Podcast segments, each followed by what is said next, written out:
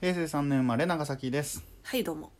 えっとですね「ままならないから私とあなた」っていはいはいはうい浅井亮さんの本をはいはいもう発売当初から読んで、その時ねちょうど入社直後だったのねおおで自分がエンジニアなんだけど、はいはいその話が結構なんだろうなエンジニアリングにちょっと関わっているというか、ーそういう話なんですよね。ねでその時本当になんかざわってするなんか鳥肌が立つみたいな結構結末だったのね、はいはいはいちょっと読んでほしいんだはけいど、はいその